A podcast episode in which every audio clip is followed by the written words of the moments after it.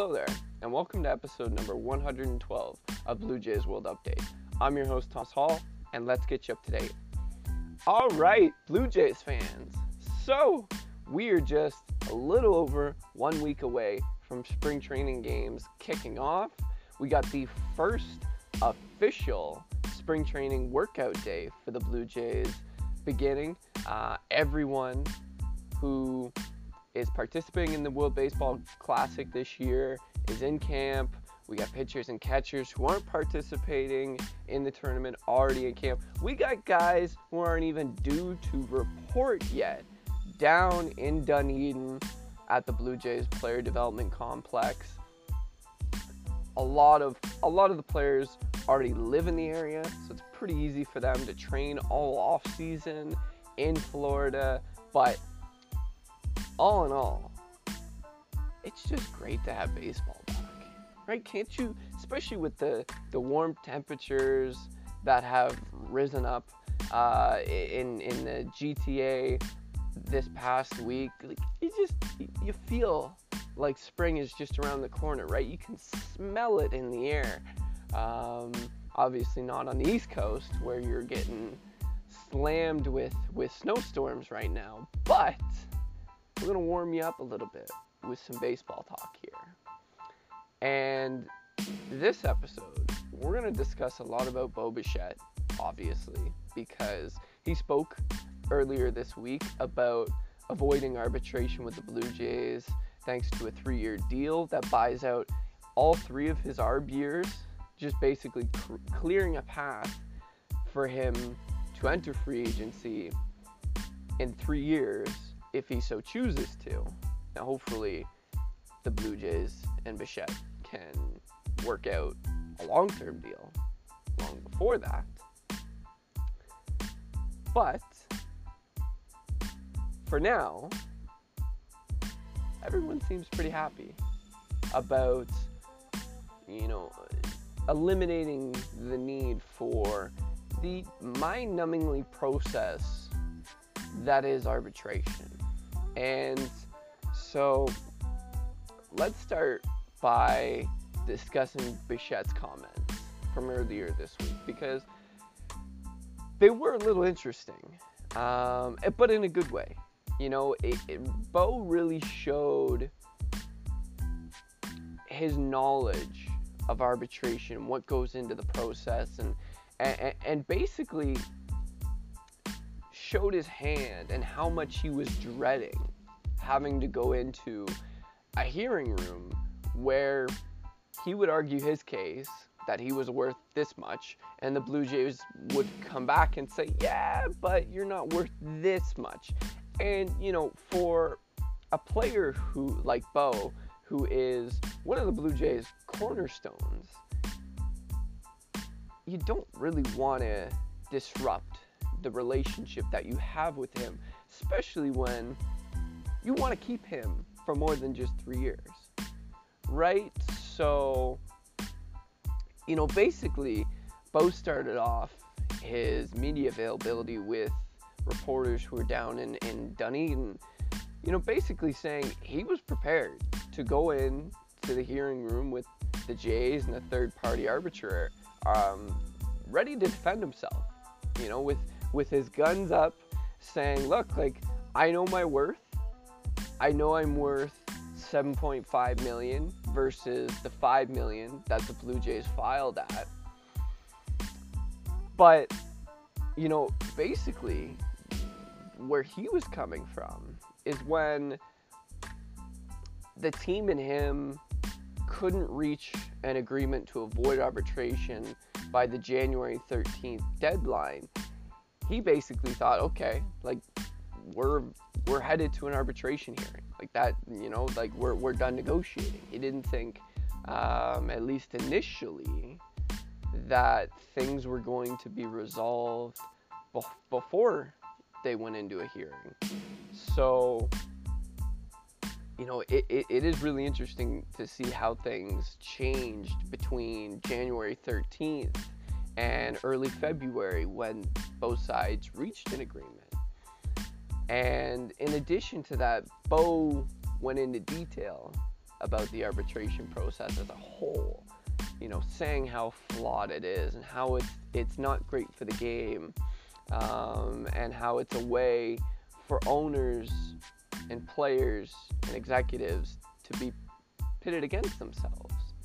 Um, and you know, I just obviously this isn't just Bo um, gaining this knowledge, right? He has his dad to lean on, who knows what it's like to play in the majors, to deal with arbitration. He's got an agent to help him uh, with that as well.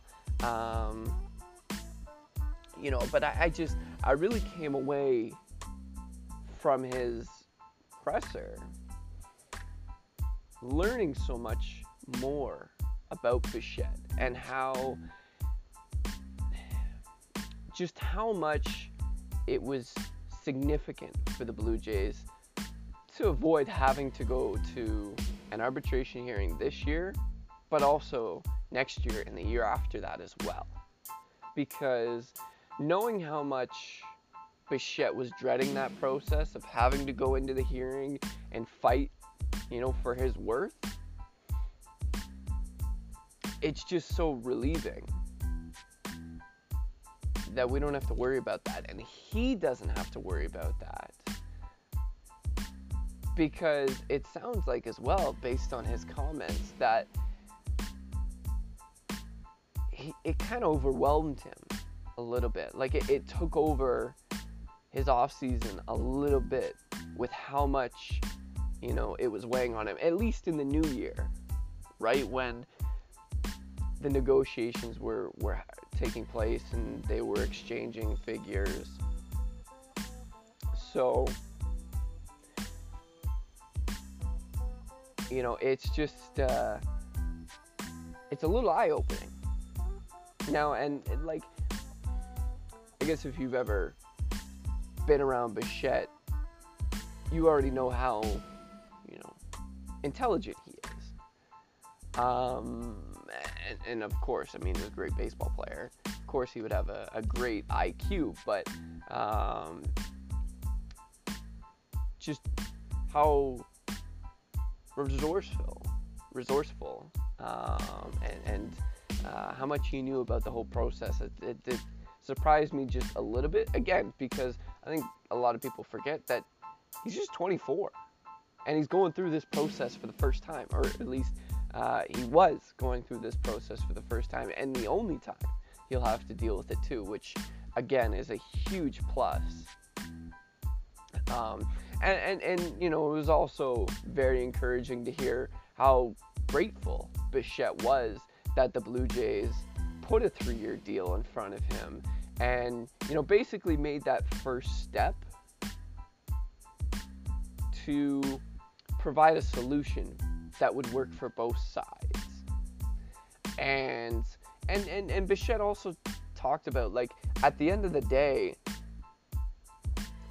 it wasn't like the his his main focus wasn't really on money during this whole process. It was more about feeling that the team was valuing his worth because it's clear that they weren't on the same point when they exchanged figures, right? There was that $2.5 million gap between the initial uh, arbitration figures, and that was tied for the biggest gap in the majors, tied with Houston's Kyle Tucker. So, the fact that the Blue Jays basically, you know, provided that, you know, first gesture, saying, look, we want to we want to give you an olive, branch here. We want to work things out. We don't want to have to go to a uh, an arbitration hearing and fight against you. Nobody wants that. Um, so I think that was that that was Bichette's first indicator to say, all right, we can work this out without you know a third party arbiter uh, deciding you know whether I'm going to earn 7.5 million or 5 million this season, and then have to go through that same grueling process again next winter. So, um, and, and you know, from the Blue Jays' perspective as well, this now kind of lays the ground a little bit for hopefully a long term deal, right? Because obviously they would have loved to not only buy out Bichette's ARB years, but also some agent years as part of this deal. But um, I think that would have only complicated. Actually, I know that would have only complicated the process even more.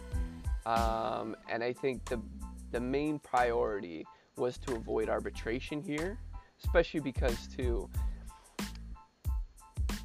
this wasn't just meaningful and impactful for Bichette and the Blue Jays. His arbitration case would have impacted future generations. So and, and and future players that are already in the majors, like uh, Jeremy Pena and Bobby Witt Jr., right? Because that's the next wave of talented young shortstops that are going to be eligible for arbitration and in a similar spot that Bichette's in. And from the Blue Jays' perspective, when they were offering, or at least trying to determine what a fair amount would be to offer Bichette, they were looking at Carlos Correa, who earned five million uh, in 2019 through arbitration. Trevor Story, same thing, five million. Javi Baez, 5.2 million. Those are all very good comparables.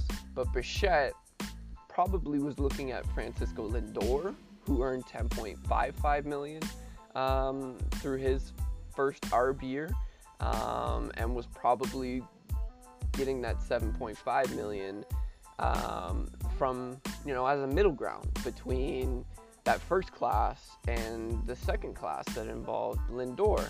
Um, and it would have also made sense too if he looked at Vladdy, who earned 7.9 million as a first-year arbitration player, and Pete Alonso, who earned 7.4 million as a first-time ARB player, and said, "Look, I deserve at least seven million. Um, so I think for for Major League Baseball as a whole, and Bichette um, alluded to this, is that you know it it would have been in the league's best interest for the Blue Jays to give him, you know, an offer closer to Correa and Story and Baez versus a middle or versus reaching a middle ground between that group and Lindor. Um, because then, you know, had Bichette earned that 7.5 million, it would have created it would have created a precedent for Pena and Witt Jr. and anyone else who comes next, saying if you reach this threshold, you should earn this much during your first year in arbitration. So, um, you know, it, it, it kind of works out for Bichette, but also for the game league wide that arbitration was avoided here with Bichette because now you can't draw that those comparables, at least through the arbitration process, because Bichette avoided it, and um, you know now he's going to make just under four million in 2023 um, as part of that new three-year deal that's worth 33.6 million dollars. Um, but it, it is also important to note too that um, I don't even want to call it a downside, but because the Blue Jays signed Bichette to a multi-year deal, which they could only do at this point, they couldn't avoid arbitration with a one-year deal. It had to be for multiple years. Bichette now features an 11.2 average annual value. And that's meaningful because that counts against the Blue Jays collective balance tax payroll, which is factored into luxury taxes. And because he's making 11.2, or at least because he's featuring an 11.2 average annual value, um, that raised the Blue Jays um, payroll to just over $250.4 million. And that's notable because that's, you know, a little bit shy of 3 million under that second luxury tax threshold and Um, I mean, I don't, I don't know. I don't think, at least at this point, that the Blue Jays would go out of their way to avoid crossing that threshold because at the end of the day, it's not a huge penalty to surpass that second threshold. Um, you know, it, it's only a, a, it's only an additional 14% uh, penalty on overages. So, um, you know, it's actually less than the initial penalty that you receive of 20% when you cross the first threshold. So, you know, the fact that they've come this far, why not make your team a little bit better and spend a little bit more um, because you're still way under the third threshold of 273 million, which if you cross that point, that's when you start getting into the draft pick penalties. Uh, and, and, also, I believe you lose some international bonus signing money as well. So, that I don't expect the team to cross anytime soon, maybe, you know, ever. Um, considering that they're, you know, a luxury tax team for the first time in franchise history right now. Um, but that's that that's how Bichette's new deal has impacted um, their luxury tax, or at least their um, CBT payroll. So, um, but I think the biggest takeaway here um, with Bichette is that he now gets to start the season, which, if we peel back the onion a little bit here too, everyone league wide is going to be able to enjoy their first, hopefully, fingers crossed, first uninterrupted spring training since pre COVID. Right? Because 2020 you had COVID, the shutdown, right? And then you had to start everything up again in summer camp. You had 2021 again dealing with COVID um, and everything that came with that. Last year, obviously, had the lockout and the sudden deal that that transpired and the chaos that ensued with the shortened spring training and rushing everyone down there, getting everything set up. So now that he has his contractual situation resolved, at least for the next three years, he's, he, he's still eligible to enter free agency after 20 after the 2025 season. Same with Vlad. But now he's happy and he's freer and he knows he's on the same page with the team regarding his current value. Now there's still a lot to be a lot to be decided regarding any long-term deal that buys out free agents free agent years. But all in all, can't complain with this deal. You know, the alternative would not have been a favorable outcome for anyone. Right? Knowing what we know about Bichette and how he feels about the arbitration process, you even look at last offseason when Bichette was a pre arbitration player, where the Blue Jays were able to decide his salary. He rejected it. Right? Him and Alek Manoah rejected it because even at that point, he was fed up with the whole process. And that was a year before arbitration. So now he doesn't have to worry about any of that. All he has to do is worry about his on field performance. And for the Blue Jays, they're banking on him continuing to grow as a you know offensive phenom, but also defensively as well throughout these next three years. And why shouldn't they, right? He's been one of the best players at his position ever since he debuted in 2019, right? Over the last two seasons specifically, he's been phenomenal. Even though last year, you know, he had a very roller coaster type season, not not uh, overly different from how the Blue Jays overall season went. Um, but he turned it on late in the year, right? And he salvaged a lot of his performance where he was still still able to feature a 290, 333, 469 slash line with a 129 weighted runs created plus score, a 347 WOBA, um, and he was worth 4.5 Fangraphs wins above replacement. That was the second highest rating of his career.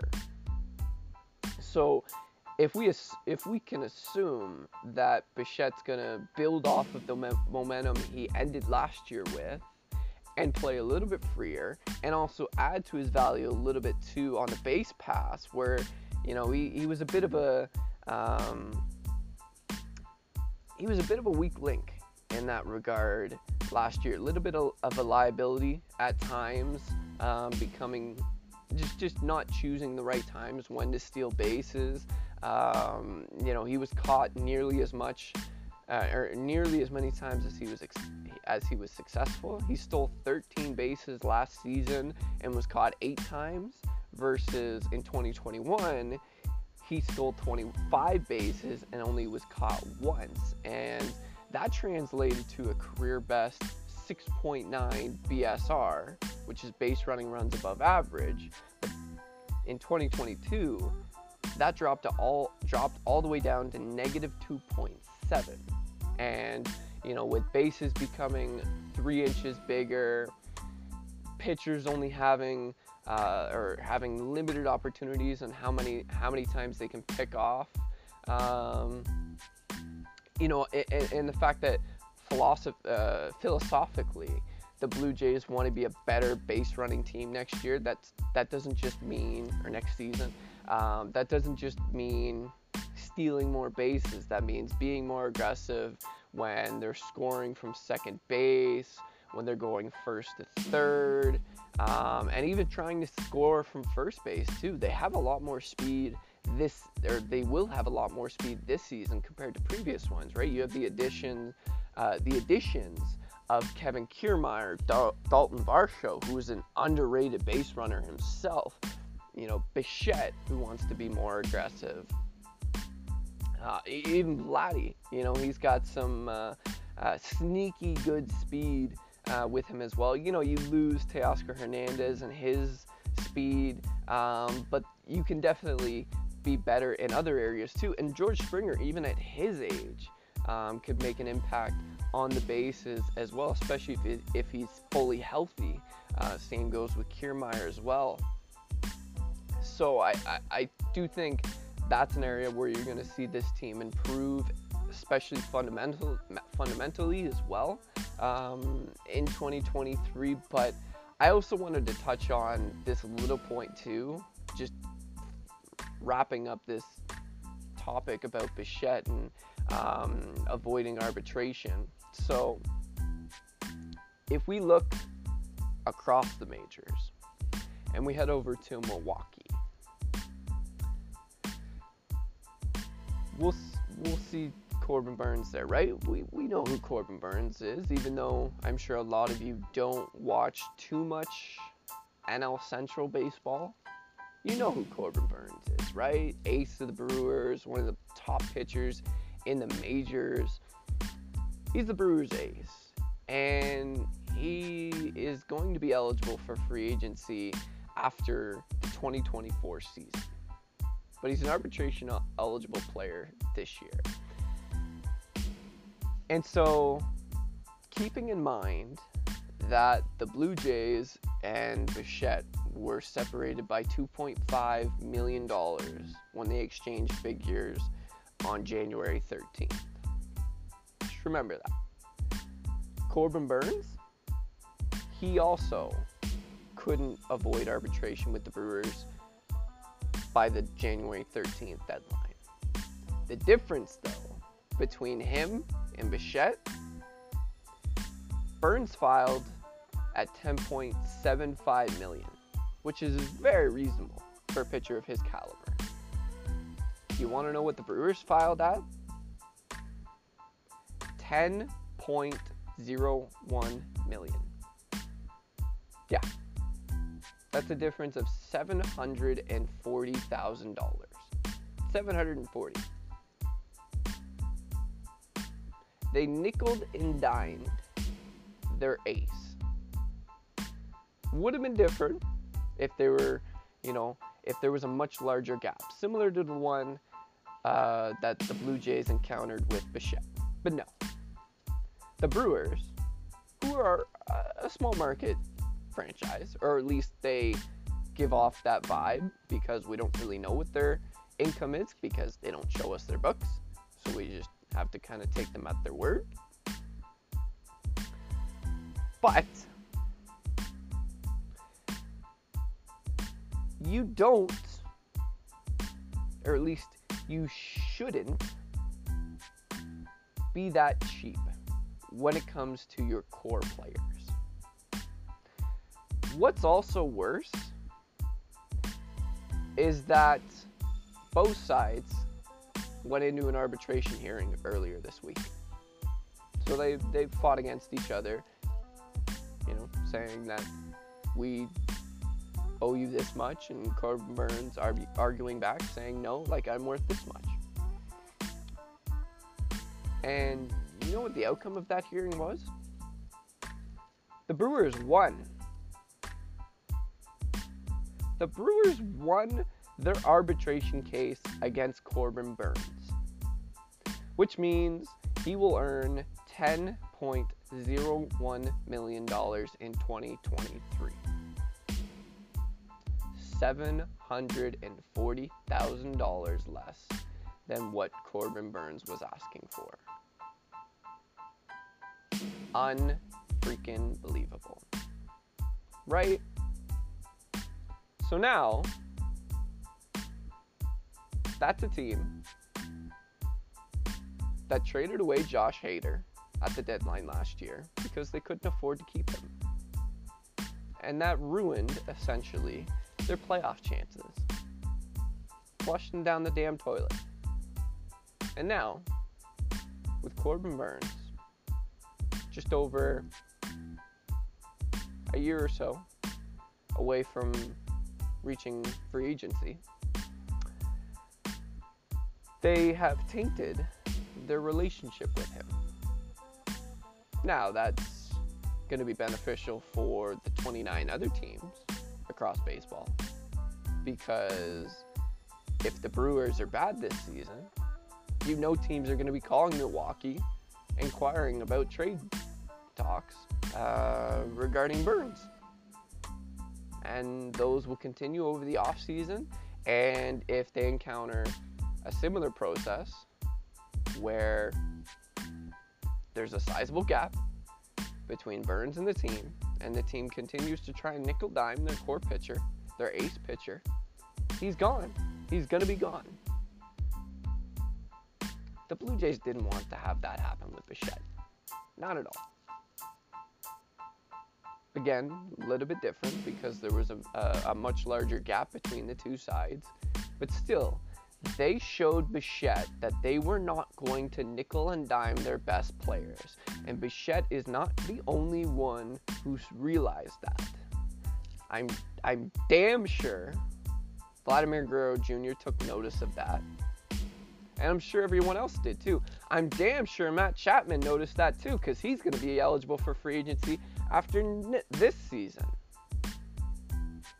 So, this is not only a win for Bichette, but it's also a win for the Blue Jays because they not only av- avoided a toxic situation with their superstar shortstop, but they also showed the rest of the organization and the rest of their players that we value you. We want to find a reasonable contract that will be suitable for both sides.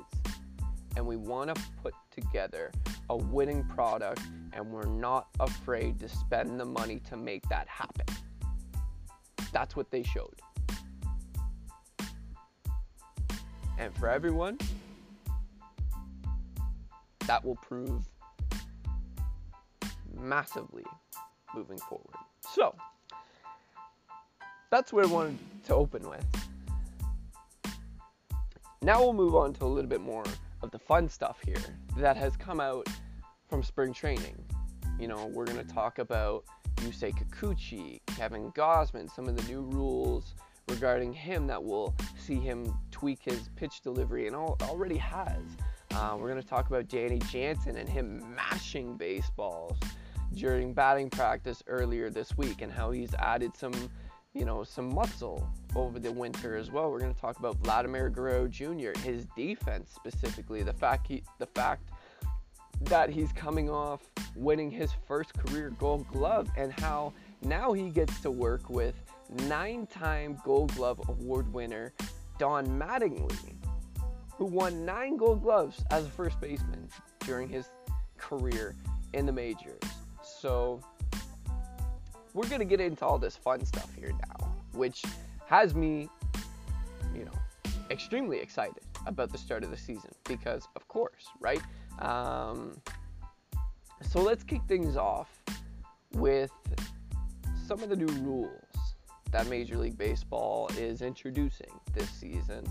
Um, now, as part of introducing a pitch clock, um, baseball is trying to crack down on balks so that because um, in previous years they've kind of let things slide a little bit um, with players pre-pitch movements.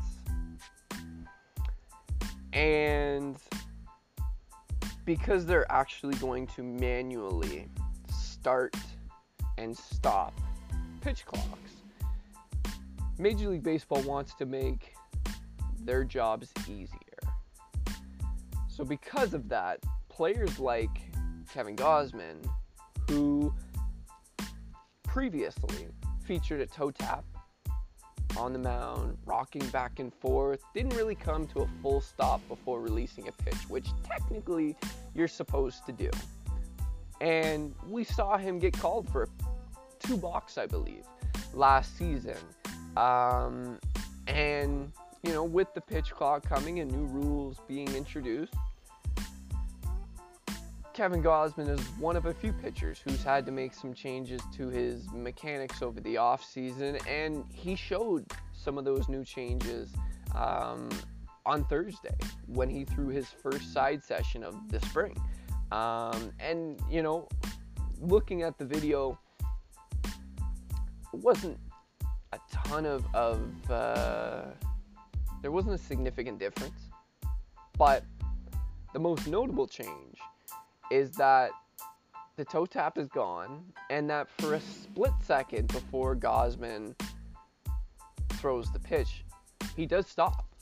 And you know, I'm sure he is he has um, checked in with Major League Baseball and and received clarification on what will be legal versus illegal, and has moved forward with those guidelines or under those guidelines. So hopefully now he won't have to worry, um, you know, about being called for balks or anything or illegal pitches or anything like that. Um, and I think he'll probably gain additional clarity and confidence regarding his new windup during spring training, where I believe umpires are going to be a little bit more lenient regarding these new rules because everyone's still learning, right? This is an early part of the learning stage um, here. So hopefully Gausman gets everything situated before opening day, and I'm sure he will. Um, but that's just one of the more notable changes that's gone on during the early part of, uh, of spring training here. And I also wanted to touch on Jose Berrios because he's he, he's got a new hairdo this spring. Um, you know, he, he bleached his hair blonde. Um, now that's because everyone on Team Puerto Rico has done that. I believe they also did that in 2017 as well. So, you know, it, it's not like it's it's something he's doing on his own and, and came out in left field from. Um, but it was certainly a shock um, to see him debut. I mean, he looks good. Um, and, and, you know, who knows? Maybe it'll help him pitch a little bit better. Maybe it'll um, provide a little bit more effectiveness on his fastball, which got hit really hard at times last season. So, uh, and again, who knows how long he keeps his hair like that. Obviously, if Puerto Rico does well in the WBC, he probably will keep it longer. Um, but you know, he's sporting some, some uh, a nice little hairdo there now. So uh, that was interesting to see as well. And Yusei Kikuchi too. Speaking of new hairstyles, Yuke, Yusei Kikuchi has uh, grown a little facial hair now. He's got a he's got a nice little beard on him uh, this spring, and uh, you know, I mean, considering the way last season went, I guess you know you got to change something up. I I do remember too. Hyun-jin Ryu a few years ago um, when he was struggling a little bit, grew out the beard and and actually actually pitched pretty well with it. So um, maybe maybe that's a little tip he gave Kikuchi. Who knows? Um, but another interesting facet to talk about here regarding Kikuchi is that he's got a new pitch, or at least he brought an old one back um, he's sporting, or at least it appears he's sporting a curveball now, um, and that's not unusual for him. He he featured one when he first came over from Japan in 2019, but it wasn't that good of a pitch back then. It's uh, I mean he only threw it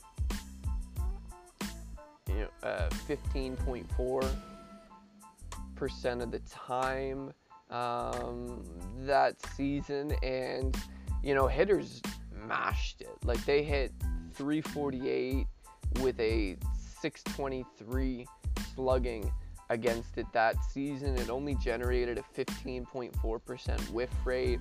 It had a plus two run value. Um, and, you know, like it, it, it featured good drop on it, good vertical vertical movements. Uh, it averaged 63.7 inches a drop, which was 2.7 more than similar curveballs. Um, but it struggled with its horizontal movement. Like it only averaged 6.9 inches a break, which was four inches less than similar curveballs with a similar velocity as his, um, which was 75 miles an hour. So, um, but I, you know, it's interesting because Kikuchi featured more of a slider last year. It was a bit of a um, a hybrid of his cutter and, and a breaking ball, but you know, I wonder if he's added some more drop or some more break horizontally to that pitch, I mean, obviously Pete Walker and the Blue Jays coaching staff have been working with Kikuchi all winter um, to try and, you know, help him find better success in 2023. Uh, it's also notable too that he's made some mechanical adjustments too. He's holding his hands uh, higher than he did last season. Seems to have simplified his delivery a little bit as well too. So um, you know, it'll be interesting to see one when he talks to the media and and uh, you know talks about his off season. I, I'm really interested to hear on his thoughts about his curveball and any other changes he may have made regarding his pitch repertoire over the off season too. So you know we'll see what kind of answers come out of that whenever he does in fact speak to, to reporters uh, in Florida, but um, you know, so far it, it, it's at least encouraging for Kikuchi. I mean, we really won't know how far he's come from last season until he actually pitches in games. And it seems as though right now he's going to be given an opportunity co- to compete for that number five spot because, well, the Blue Jays haven't really filled that spot or haven't filled that spot um, with anyone else thus far. So, you know, Kikuchi, Mitch White, Zach Thompson, maybe Drew Hutchison, dare I say Ricky Tiedemann, eventually maybe, um, you know, pitches into that spot. So, I mean, in a perfect world, obviously, with Kikuchi still under contract for two seasons um, at, you know, $10 million per, you would like to see him as a starter. Um, but at the end of the day, any role where he's going to be successful is where you want to have him play. So, you know, uh, hopefully these changes over the winter will help him enjoy more success. But, you know, at the end of the day, the biggest thing for him is commanding the strike zone, right? How many times did we say it last year? He's got such an explosive fastball and he's got a pretty decent slider and changeup, but he just can't throw strikes, particularly with that fastball. So, you know, if he's able to improve on that this season, then maybe we have a different different conversation regarding Yusei Kikuchi and his value to the Blue Jays as a starting pitcher. Now, I also wanted to touch on Danny Jansen because I watched his BP session earlier this week, and um, I'm not gonna lie, it got me pretty excited. Like, the balls were coming off his bat pretty hard. Like that sound they were making, uh, that's giving me goosebumps. I'm not, I'm not gonna lie. Um, and he's also added 15 pounds of muscle over the winter. He he, he finished last season um, in and around 215 pounds. This year, uh, he's apparently up to 230. So, um, you know, for a guy coming off a career season where, you know, he, he hit 15 home runs, drove in 44, slash 260, 339, 516 with a 364 WOBA, 368 expected WOBA, 140 weighted runs created plus score, 10.1% walk rate, 17.7% uh, strikeout rate, 256 ISO, um, a barrel rate of 13.1%, hard hit rate of six or 46.6%. Um, all of that in just 72 games because of the oblique injury, the broken bone in his hand from a hit by pitch. Um, you know, like this is a guy when healthy, he's an impact player. And, you know, that doesn't just come offensively. Like we know his value defensively too. It's just can he stay healthy?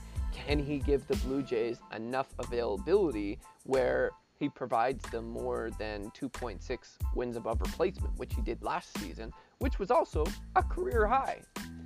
So, you know, for a guy who's 27, he'll be 28 in April. This is a, a fairly big season for Jano because he's eligible for free agency after 2024, after the 2024 season. So, um, at some point, he's going to have to prove whether or not he can stay on the field. And um, for the Blue Jays, like they just traded away Gabby Moreno, right? Their catcher depth has taken some, but some somewhat of a hit. Um, you know, obviously you still have Alejandro Kirk and Dalton Varsho uh, has experience behind the plate, even though he's more valuable in the outfield to the Blue Jays. So if Danny Jansen can replicate and build off of what he did in 2022, man, is this going to be a fun team because for the most part, you're going to have Danny Jansen hitting like, what, eighth, ninth in the Blue Jays lineup. If you have a guy hitting at the bottom of your order, posting what a 130, 140 weighted runs created plus score, you got a damn good lineup. So I'm I'm really really fired up to see you know how Danny Jansen performs this spring because you know, again, like he looks like he's had a really good winter. Um, now, obviously, again, the caveat is can he maintain that um, physical form and health wise all season? We'll see. Um, but early on, all signs are pointing in the right direction for Danny Jansen. Now, let's talk about Vladdy here too, because um, you know with, with Bichette's uh, contract situation, um, you know the new additions. I don't want to say Vladdy's been forgotten about, but he's kind of just fallen off into the back, like faded into the background, like a little bit. Um, and you know, I think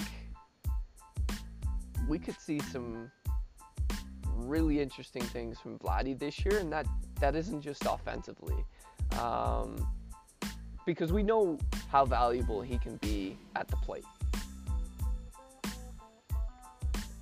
We saw as much in 2021, where he posted a career high 166 weighted runs created plus score over 161 games with 48 home runs and 111 RBIs. And the big thing for him offensively is his pitch recognition, his plate discipline, and also his swing too as well, right? Like his launch angle or at least increasing his launch angle will be crucial this season, right? Because it was at it averaged 4.3 degrees last season versus 9.4 degrees in 2021, um, and that and that's a big part of Vladdy keeping the ball off the ground. Like there were a lot of comparisons between his 2020 and his 2022 performances, at least analytically speaking. He had very similar ground ball rates, um, launch angles. So hopefully we we see better batted ball distribution for Vladdy um, to the point where you know he's not rolling over pitches low and away from him. He's taking those the other way.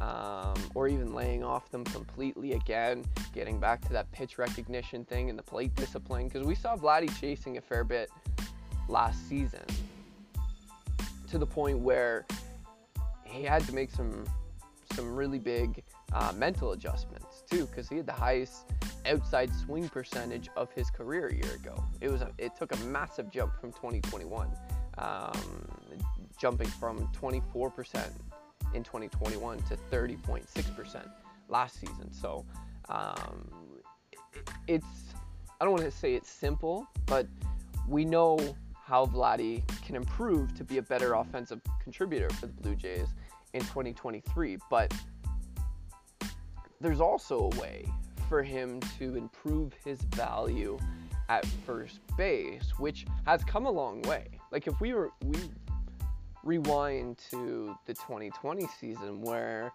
you know Vladdy wasn't in top condition, he'd been moved off of third base because um, he didn't arrive to summer camp or spring training uh, in the shape that he needed to be in, and you know understandably so, that took a toll on him.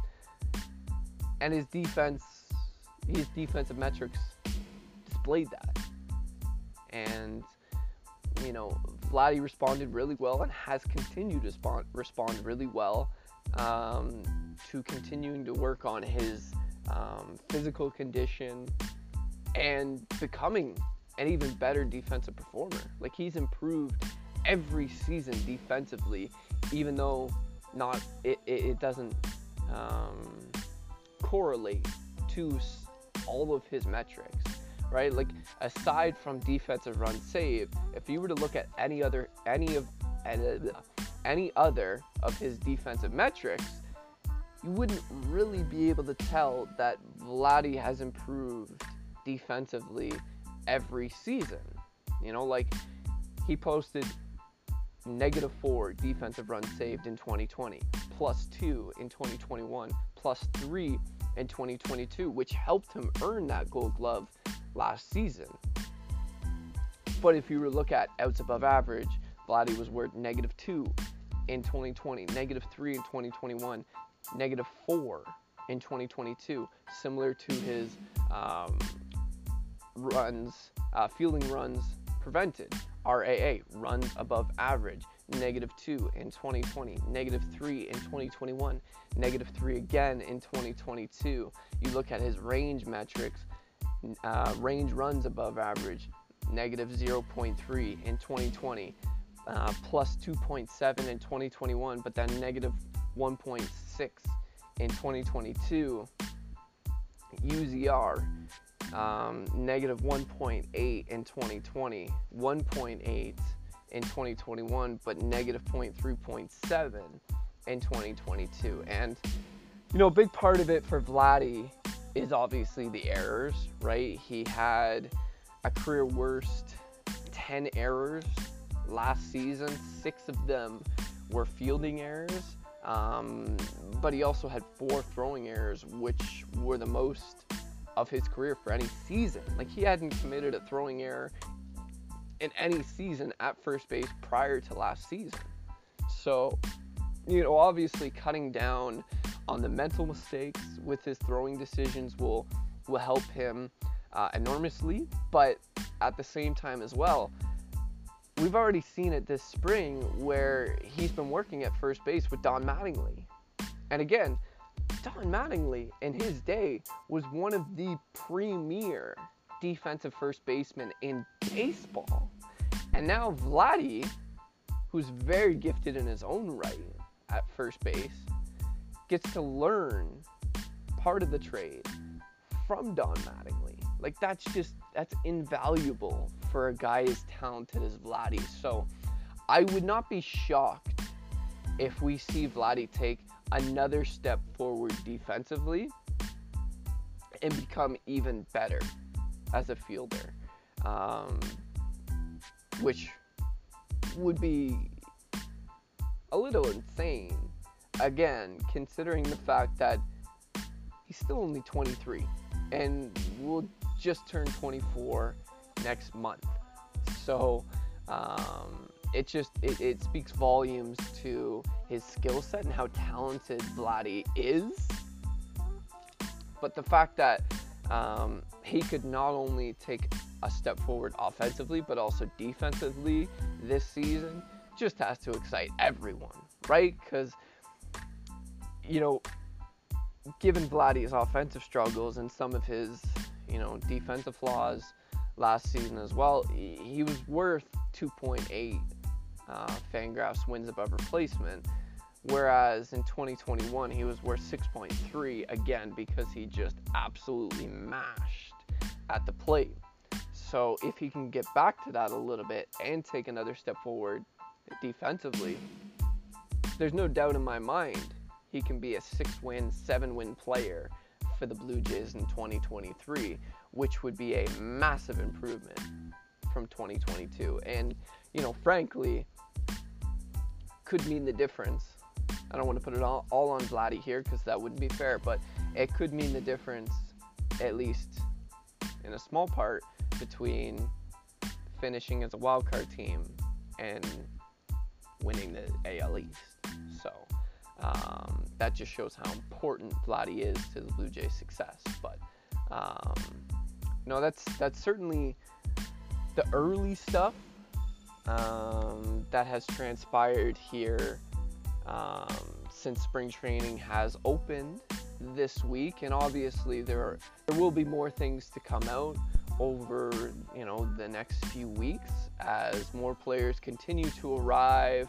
We get new looks at guys. Dalton Varsho is there with the Blue Jays. Kevin Kiermaier as well. Chris Bassitt's already thrown aside session two.